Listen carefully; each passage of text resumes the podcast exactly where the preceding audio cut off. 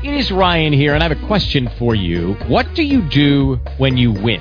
Like, are you a fist pumper, a woohooer, a hand clapper, a high fiver? I kind of like the high five, but if you want to hone in on those winning moves, check out Chumba Casino. At ChumbaCasino.com, choose from hundreds of social casino style games for your chance to redeem serious cash prizes. There are new game releases weekly, plus free daily bonuses. So don't wait. Start having the most fun ever at ChumbaCasino.com. No purchase necessary. VGW Group. Void were prohibited by law. See terms and conditions. 18 plus.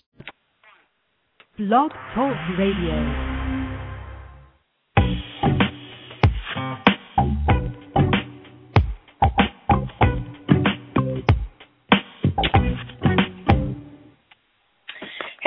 Hello, hello, everyone. You are on live with the real Jenny on Life, formerly the real Jenny on People and Performance. I am Jennifer Dr. J. Thibeaux, and I'm proud to be coming to you on the last and final day in January. Today is January 31st, 2011, and it's been quite a month already. Good Lord, I um, have been really uh, pushing my time to the max. So I have all kinds of people talking to me about what's been going on in politics today.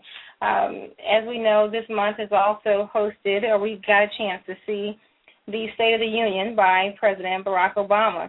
And there were good messages. There were some interesting visual messages and body languages that I was picking up during that, so I'll kind of briefly chat about that as well. Uh, but also, um, I've been traveling this month. Uh, this has been a, a very, very heavy month for me uh, to be able to kind of bounce uh, back and forth in different parts of the country, to be able to listen, learn, take part in uh, different discussions and important things going on with our economy and our potential and our hopeful, very hopeful recovery as a nation and even as a world. So it, it has been more than a whirlwind. I even slept one night in the airport in Washington, D.C., in Reagan Airport. So, contrary to popular belief, a floor is as hard as a floor can be. And I spent um, I spent the night um, on top of a heater. So, if you can imagine this for a moment, a heater the heaters they have these heaters. If you've ever been to washington dc uh, reagan airport they have these heaters that go that are kind of on the floor. They're a little bit elevated from the floor but not by much. Maybe by oh maybe about eight inches at the most maybe twelve. And there's these heaters that go all along the glass of the exterior um, in the unsecured area, which is if you have to stay in the airport overnight, then they don't let you stay in the secured area where you'd love to stay. You actually have to be in the uh, in the unsecured area. However, they have police patrolling and security and all these wonderful things. So it's really not as scary as it may seem. Well, most people would recommend because if you are a friend of mine on Facebook, uh, most people were saying, just hey, just go back, find a hotel, relax, and everyone had this beautiful vision of what it meant to be stuck for an extra night in Washington D.C. Except for the fact that the reason that I couldn't fly out of the airport was because the weather was so bad. It was bad snow and sleet and just a bunch of nastiness outside. So the planes couldn't take off on the runway, but even worse, cars just really couldn't drive. So it was so bad in DC. Like this is one of those. How bad was it? It was so bad in DC that even the cab service stopped. And I'm like, wow. You know, I've never really heard of cabs, you know, electing to no longer make money for a period of time. So I said, it, it's got to be something terrible out there. And the safest place for me to be to not have to sacrifice, even if there was cab service, I didn't want to sacrifice a cab driver's, you know, well-being um, or my own, and which would impact our families. I thought, you know, if I can't just sit in the airport, inside an airport, covered with heat, I was literally sleeping on a heater, so I was warm and toasty. If I can't do that for a few hours, something is really wrong with me, and that'd be selfish for me to put myself, my family, and even whoever was driving me to put them at risk so I could go sleep in a hotel for a few hours. So I slept on the floor. Uh, it was a very, very fun experience. And I had some very nice families around me. Uh, so I say to everybody, you know, that it was it was certainly a, a little learning experience to be able to sleep in the airport. I've you know been in the airport before, but not having to stay in the airport overnight traveling by myself. And so um, that was fun and interesting. And you go to this whole survival mode of having to negotiate um, if I have to use the bathroom, this is probably TMI, but oh well. Use the bathroom, that means I have to get up and physically leave my little spot. But it was I was at a heater, which come to find out was kind of a premium spot. So I didn't want to do that. So the survival said, well, you don't, you know, to to limit the number of times you may need to go to the restroom, just don't drink anything, and you know, nothing in, nothing out. And so I'm thirsty, but I'm warm.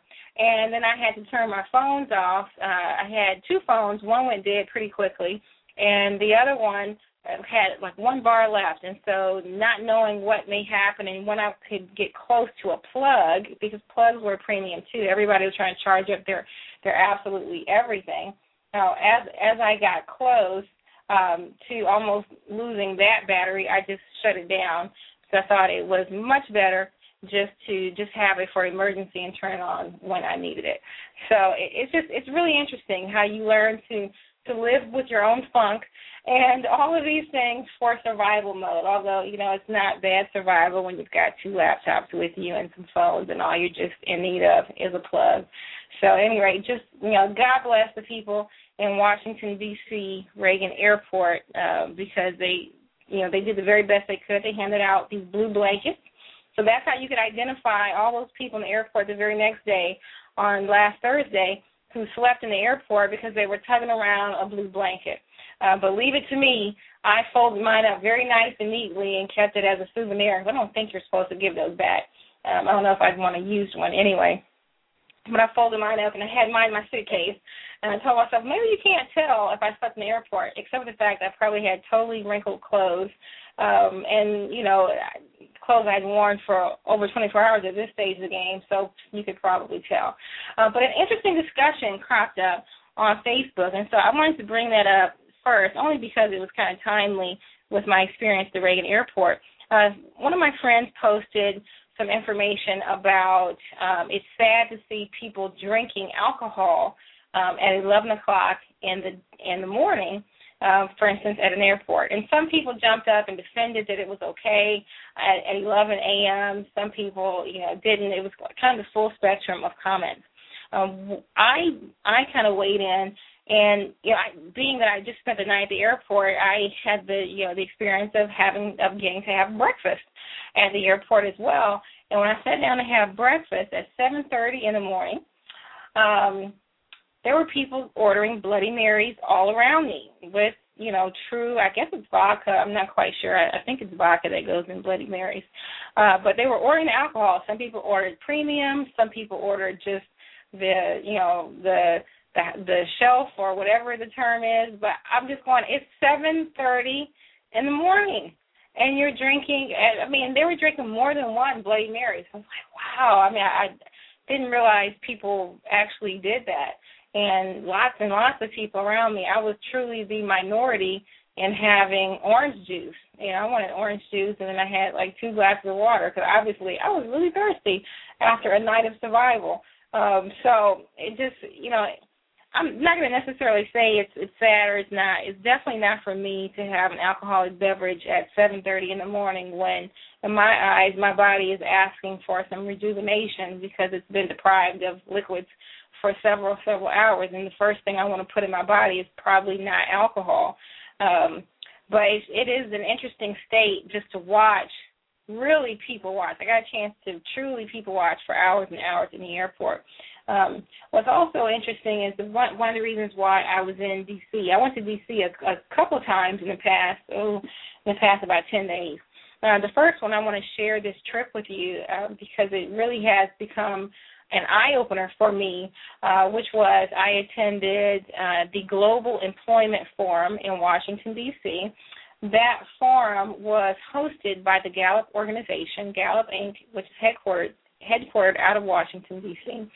And uh, the whole purpose of this forum was that they had a tool that they were using to measure um, the relationship between employment and uh, GDP per capita so gross domestic product per, per capita. And uh, what's interesting about that metric is it's already measured today, so it's not like it's some revolutionary idea to measure it. But what is um, revolutionary or maybe a little bit more evolutionary about this tool is that today there's an organization called the ILO, and the ILO measures unemployment in relationship to GDP per capita. Okay, unemployment. And so the Gallup organization said, well, you know what? It's really a better idea to measure employment of good jobs versus GDP uh, per capita to gain a better understanding of the trending and the direction that a, a country is going or that or or that we are going globally. And so they have been measuring this in this way, this different way of looking at um, at those two correlations for the past couple of years, and they were ready to unveil this new measurement to the world, to world economists. I was really pleased to be able to get an invite to this exciting forum that talked about their uh, measurement progress. Uh, this is what I found interesting about this forum. Few observations that had nothing to do with what they presented. Number one, I'm sitting in this room. Uh, by all accounts, if I had to guess the number of people that were there, maybe about 100, roundabout. Uh, just kind of quick ex- estimation, just straight off my head. Uh, if I looked around the room, visibly at what I believed to identify ethnicities that were represented in the room, uh, and and I just mean basically Caucasian versus people of color. So that's really the distinction that the only one I'm really able to make with just kind of broad brush looking across the room. Um, if I had to make an estimation of the number of people of color, percentage of people of color versus Caucasian uh, people in the room, there's probably less than 10% people of color. Now, that's not necessarily the Gallup organization's fault or doing or plan, intent, anything of that nature. That's just the reality of who was physically sitting in the room. Um, I'm not quite sure how they made the actual invite and who declined. You know, I don't know any of that information, so I'm not making any sort of inference to Gallup. But what I am saying was interesting as I'm looking in the room and seeing less, probably 10% or less uh, people of color, I thought, well, out of these people in the room, who is walking out of this room and going into the people of color communities to deliver this very valuable message? And you know, and so I felt extremely compelled to talk about that, you know, in many, many, many conversations. I've probably beat it up to death talking to different people about uh, that forum, but talking about how we can leverage the learnings of what the people of the Gallup organization have done because they've done this phenomenal job of of measuring uh, well-being, really, you know, correlating the concepts of well-being. If you're if you're thriving, uh, or if you're suffering. That's that's kind of a scale. If you want more information about um, well-being and all of Gallup's work with well-being, please go to Gallup.com, and it's got tons and tons of information out there. Uh, but what I found interesting is is that they measured uh, the well-being of different states of employment. So I want to talk about that. Uh, one state was uh, they measured the well-being of people who were employed by an employer. That's one category. Second category, people who were employed by self. So if you're self-employed, right? Third is if you were employed, I'm sorry, if you were part-time employed but looking for a full-time job. So in that regard, that is people who are underemployed. You know, they they they needed more of an employment situation for themselves, and they're looking. And the fourth category is the people who are um, either unemployed, and combined with that is people who are in part-time positions but not looking for full-time work. So those those two groups got put into the same fourth category. And so they measured well-being. And what I found very interesting about their findings is that when they looked at the group that had the lowest level of well-being, so the lowest level of thriving, thriving being the highest level of how you feel about yourself, your life, and kind of where things are going, suffering being the lowest category. So they looked at the group that scored the lowest to say that they were thriving. It was actually the full-time employed for self. And at first, I was like, "Wow, that I mean, you know the what is marketed as uh, being self-employed or an entrepreneur is that you can be your own boss and it's the greatest thing in the world and it is marketed you know when the grass is greener on the other side as it's the greatest thing in the world what's happened, I think, and I believe the reason for that measurement, because I do believe that Gallup got it right and measured accurately the well-being sentiments of those four categories. What I do believe to be true is that we've got a lot of people today who were pink slipped into entrepreneurship. And that's a very tough position to be in, extremely tough position to be in when you were pink slipped into entrepreneurship. And so, unfortunately, if you were thrust into this state of being an entrepreneur unexpectedly, then how did you really know what to do to be an entrepreneur? You were really just trying to make do, kind of like I was at the airport. I didn't really know to go sleep on a heater and and you know the person next to me having to get me an extra blanket that was very nice because I didn't know to go find one first before I found a place to sleep on the floor. You know, so I lucked up, but most people don't luck up in entrepreneurship, and so you know you're suffering you're working very hard and you're not getting a big return a lot of times on the effort that you're putting in because you may not be prepared for the reality of all that there is for business operation. And so but the alternative is is be unemployed and no money. At least when you're unemployed you know you're just unemployed. You you know there's no hope for a check coming from somewhere because you have no job. When you are an entrepreneur you are hopeful um, and sometimes we get highly discouraged when you work very hard and those checks don't come in. And so I'm not surprised. But to me, it rang very clear how critically important it is to be a prepared entrepreneur. I'm going to take a break for a second and just just to make a, a quick comment about the show. Again, this is this is the real Jenny on life if you want to call into the show, you can call in at three four seven six three seven one eight three seven. Again, three four seven six three seven one eight three seven. And so I apologize for not giving that phone number up front. I am still in my haze of uh, of tons of travel and trying to get it all back on track uh, right before I jump on the road again. Uh, but at any rate, um, so you know, it was kind of interesting. Now, the other interesting fact and he talks about tons of great stuff at that forum. Uh, great economists, really from all over the uh, world, were there, and they all pretty much concurred on this interesting fact, which is, in order for us as a world, as the entire world, to maintain our current levels of employment and underemployment, vice versa, you know, in order for us to maintain where we are today, to maintain it, we have to create 100 million jobs over the next 10 to 15 years. 100 million jobs. And so from that, I say, wow, you know, create, not just, you know, those aren't jobs that exist today. It is truly create. And we go to President Obama's speech, uh, his State of the Union address, not speech, his address uh, about some of the important things that we need to be focusing on as a country and working together to do. One of the things he talked about was job creation. Because out of that 100 million jobs globally, there's a little chunk, probably a few million chunk, that we're going to be responsible for to, to pull our weight. And so, it's, you know, it's really important. Well, lo and behold, if you understand anything about the, just the facts of small businesses, and I encourage you to go to the Small Business Administration website to learn more about, you know, some of the facts about small businesses and the impact small businesses have on our economy. Small businesses typically, you know, make or create over 50% of the jobs that are created um, on any given period of time, annually, quarterly, whatever you want to look at it. Small businesses generally contribute to over 50% of created jobs in an economy, which means that small businesses are extremely important, extremely, extremely important. I've heard some estimates as high as 70% of jobs are created uh, from small businesses. So if small businesses are important for job creation, and if economists are saying that job creation is critical to us uh, maintaining where we are today, which is shaky economy, but but we're not collapsed, then it stands to reason that small businesses are extremely important to to everybody.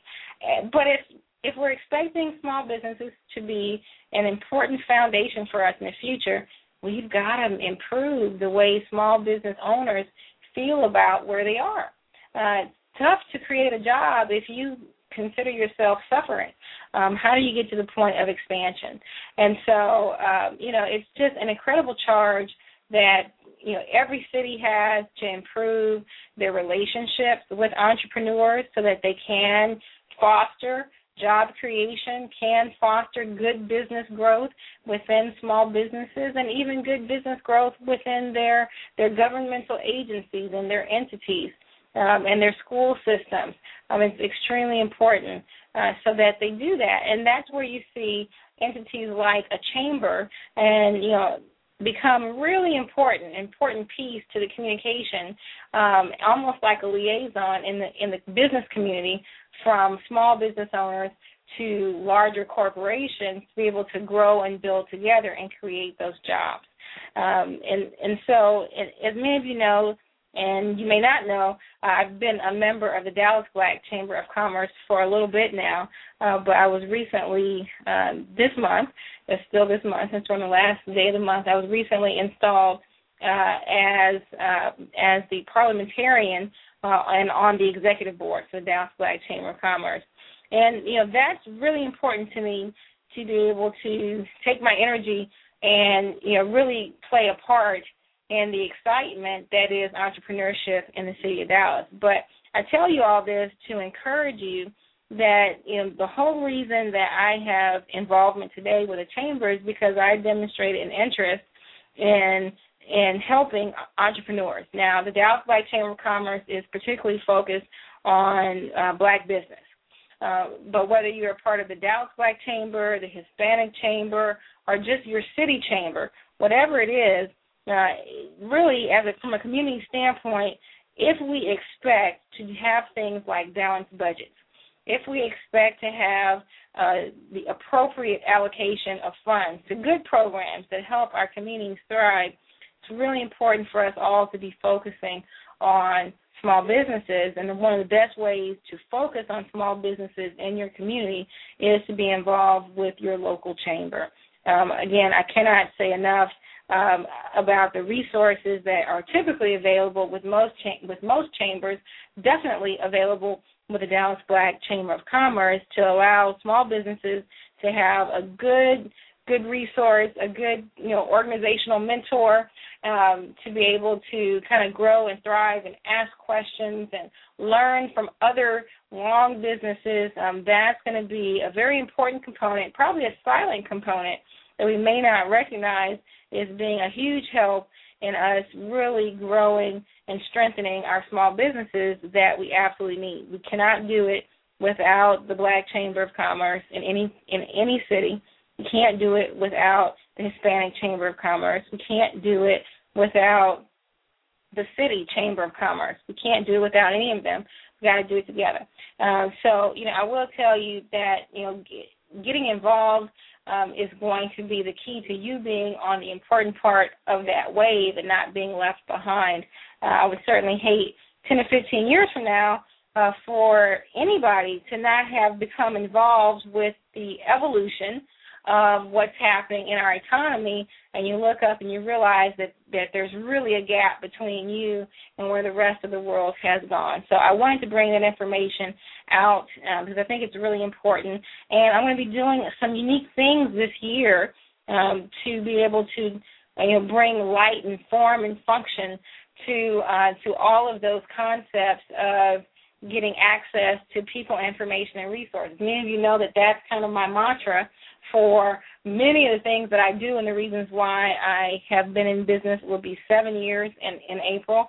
Uh, it's, it's the reason why I have part, certain partnerships in my business life is be, is for the sole intent of creating or connecting people, information, and resources together.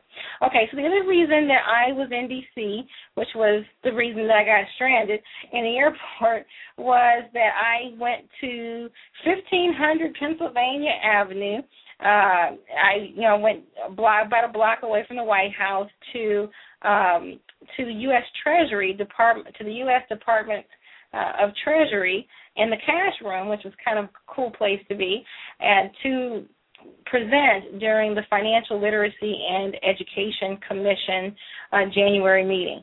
So it was their first meeting of the year, and they actually wanted to hear an update about a particular index that I am involved with the development of um, and the growth of that may, in fact, become this great barometer for how we understand uh, children's relationship to money and their understanding of that relationship and connection to the future and their kind of hope for the future and their connection and student outcomes. So uh, that was kind of fun to be able to deliver the first wave of results from that index that uh, that both the Gallup organization and uh, Operation Hope have been working, you know, very hard to develop and deliver to school systems all across the country. And so, um, what I loved about the composition of that room was that uh, people were really engaged and interested because that too, uh, Gallup's good at this, that too was a new way of looking at financial literacy, not so much from the hard, cold hard facts of this many people in this community have a bank account or not, but looking at the true facts of you know, are there conversations about money at home? And is, you know, does a child have an understanding of how to make money? Uh, do they know how the system works? You know, and so um, that becomes some some much better knowledge that you now can understand a term that I use when I present it, which is called the meaning structures. Uh, you know, what money and financial matters really, you know, what it means to a child, how they've defined it. So if you can pinpoint that, then you have an opportunity to apply an intervention at that meaning structure to take it from here to there, you know, one place to the other, left to right, but to move them in an evolutionary way that's comfortable so they can make the change instead of having to make some revolution happen with a child and just kind of turn upside down their world. Um, you know, I often said if somebody asked me to become unbanked, you know, to not use a bank, it would take like mountains moving and pigs flying and all kinds of things to happen for me to move mountain you know for me to become unbanked for me to say i'm not going to manage my money inside of a banking institution. And as ridiculous as that sounds that's literally what we ask a lot of people who are unbanked in underserved areas to do. We ask them to totally change their current system of how they manage money and to do it differently and to ask people to do it without understanding what it means to them in their current system, without, you know, to make that revolution is really irresponsible. So I'm very excited about that index because it allows us to have the right information and not just Gallup and Operation Hope, but you know that's going to be similar to a thermometer that we have in our households within school systems, so everyone would have access to actually use it. But it becomes an exciting tool to better understand how youth, you know, what their economic behavior is and their connection to their economic future is. So that's exciting. And again, it's it's all a part of creating a better future economically so that we don't look at crashes and we don't look at economic strain um, in the future. We've got a lot of good things upcoming. Okay. So just like that, it always happens this way. Um, things happen awfully fast. Gee, I wanted to talk about what's going on in Illinois we had some people talking about crackheads and calling people crackheads and raising their voice and all of that. So I'm to have to do probably a special segment on that because I really uh, wanted to get one or two people who lived in Chicago that kind of could tell me the the true facts outside of just me reading a report. Uh, there is a, a video that I'm to watch and I'll probably make available as well, at least the the audio portion for the show. So look for me to do that as well. Politics is getting really dicey these days, and I, I just hope that they're very concerned about the outcomes of the community and, and instead of what comes out of each person's mouth in in a fit of rage, because that's what that one sounds like, and um, and uh, the mayoral race in Chicago. So at any rate, I always do shameless, always do shameless plugs, and this is no different. So I have to hold this up. I'm very proud of this.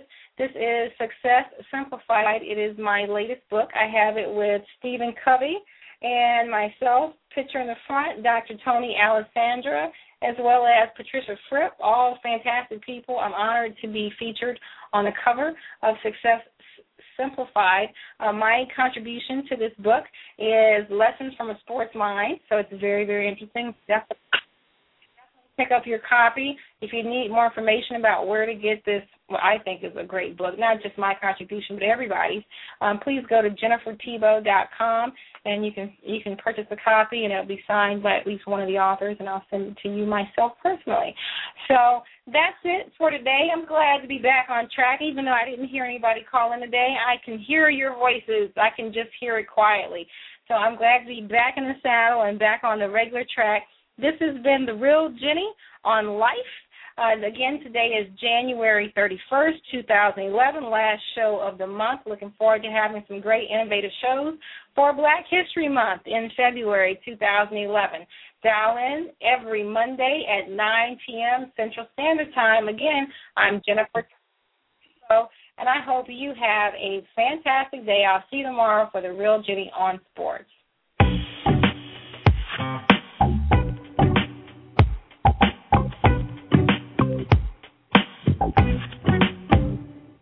Is Ryan here, and I have a question for you. What do you do when you win?